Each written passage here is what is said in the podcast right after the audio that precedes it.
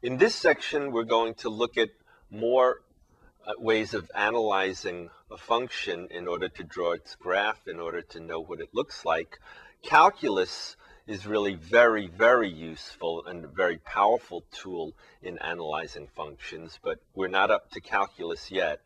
So we will do some other things, some more algebraic things to help us study these functions. All right, suppose we had this function, y equals f of x equals 6x squared minus 5x minus 6. Now, of course, we recognize this to be what? A parabola, right? The graph is a parabola. It's a second degree or quadratic function, right? And we could, of course, find the turning point, yes? But let's for a moment um, make believe that we don't know what it looks like, right? And we are going to look at intercepts, Okay, in particular, very easy to get the y-intercept. Right, the y-intercept we just do what? We let x be zero, and if x is zero, we get what? Zero, negative six. So zero, negative six is the y-intercept. All right, now if we wanted to find the x-intercept, or intercepts, right, because a curve can cross the x-axis multiple times, whereas if the curve is a function, it can only cross the y-axis once. Do you remember? Do you remember that? Because the y-axis is in fact what? A vertical line. And remember a function, right? For a function, you can only have a vertical line. Any vertical line hit the curve at most once. So we, we could only have one y-intercept if we have a function. And x-intercepts, we could have multiples, right? So how do you find the x-intercept? You let y equal 0, right? Which means what? 6x squared minus 5x minus 6 will equal 0, right? If we can factor this, it'll be easier. If we can't factor it, then what? Then we can drag out the quadratic formula since this is a second degree or quadratic equation. If it were something else, some other type of equation, right, we would have to ask our calculator for help. But this one we can we can actually factor, right? 6x squared is 2x times 3x, right? And then what? 6 is 3 times 2, and we'll have minus 3 and plus 2, right? So we get what? 6x squared, then what? Minus 9x plus 4x is minus 5x, and then minus 6 equals 0. So we have what? x equals negative 2 thirds from this factor, and x equals what? Positive 3 halves from this factor, okay, the x-intercepts of the graph, right, are also sometimes known as zeros of the function.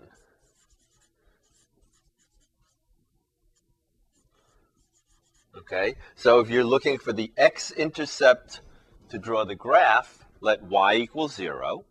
The equation that you get right? You try to solve, and the results are called the zeros of the function, right? So this function has two zeros, one at x equals negative two thirds, and the other at x equals three halves, right? All right, so then if we were going to draw our graph, we would have what?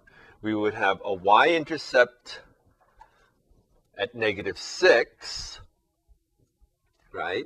An x-intercept at negative two-thirds and another x-intercept at positive three halves, right? So we would have three points on the graph. Of course, we're making believe that we don't realize that this is a parabola that what? That opens what? Right, opens up. So this is consistent, right, with our parabola that opens up right? But if we did some sign analysis, right, which we talked about previously, right, then what? We know that the function is 0 at negative 2 thirds and 3 halves, okay? So y equals f of x, right? And x, so when x is negative 2 thirds, the function is 0. When x is positive 3 halves, the function is 0, right? And what we want to do again, just like we did it before, is analyze the sign of the function in each of these three regions, right? We did that before. You remember? Right? What we're going to do is what? Choose a test point. Maybe I'll do the test point in red. Okay? So we need a, a point, a value of x that's definitely in this interval. So if we chose, let's say, negative 3, right? It's definitely in this, this interval, right? And then what we have to do is what? Figure out the sign of the function. Now, if we write the function in fact, remember, we only need the sign. We don't need the value of the function necessarily. So if we wrote the function in factored form, it'll be a little bit easier to determine the sign, right? Because if x is negative 3, this factor will be what? Negative. And this factor will also be negative. So negative times negative will give us what? Positive sign for the function, right? If x is 0, which is certainly between any negative and any positive, right? Well, if x is 0, it's easy enough to say x is 0. We get what? Negative, and we even know that it's negative 6. So we're going to have negative, okay? And then if x is, let's say, 10, right? 10 is certainly in this interval. And if x is 10, we get what? A positive here and a positive here. So positive times positive is positive. Okay, or you can just, if the number is, is easy like 10, you could say what? 600 minus 50 is 550 minus 6 is what? Positive, right? 544 is definitely positive. All right. So what does our graph look like? Well, as far as the sign analysis is concerned, the curve is what?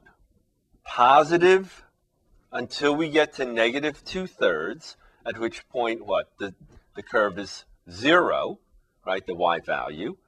It stays negative, right? The y values stay negative until you get to x is 3 halves, at which point what? The y is back to 0, and then beyond 3 halves, it stays positive. All right, which again is consistent with what we know the graph is going to look like.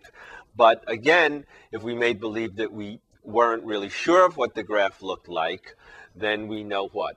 The graph is going to be above the x-axis, cross over, stay below the x-axis, cross over, and then stay above the x-axis.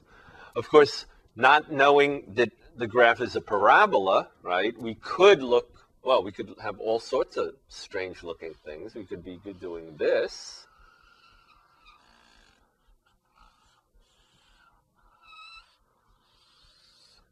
Right? It could look like that. Of course, it doesn't, but it could. And calculus actually, calculus will tell us, in fact, that it doesn't look like this. Calculus will tell us what exactly it does look like, right? But sign analysis and zeros of the function, right, are a tool that we can use to help in the analysis. All right, let's look at another tool now.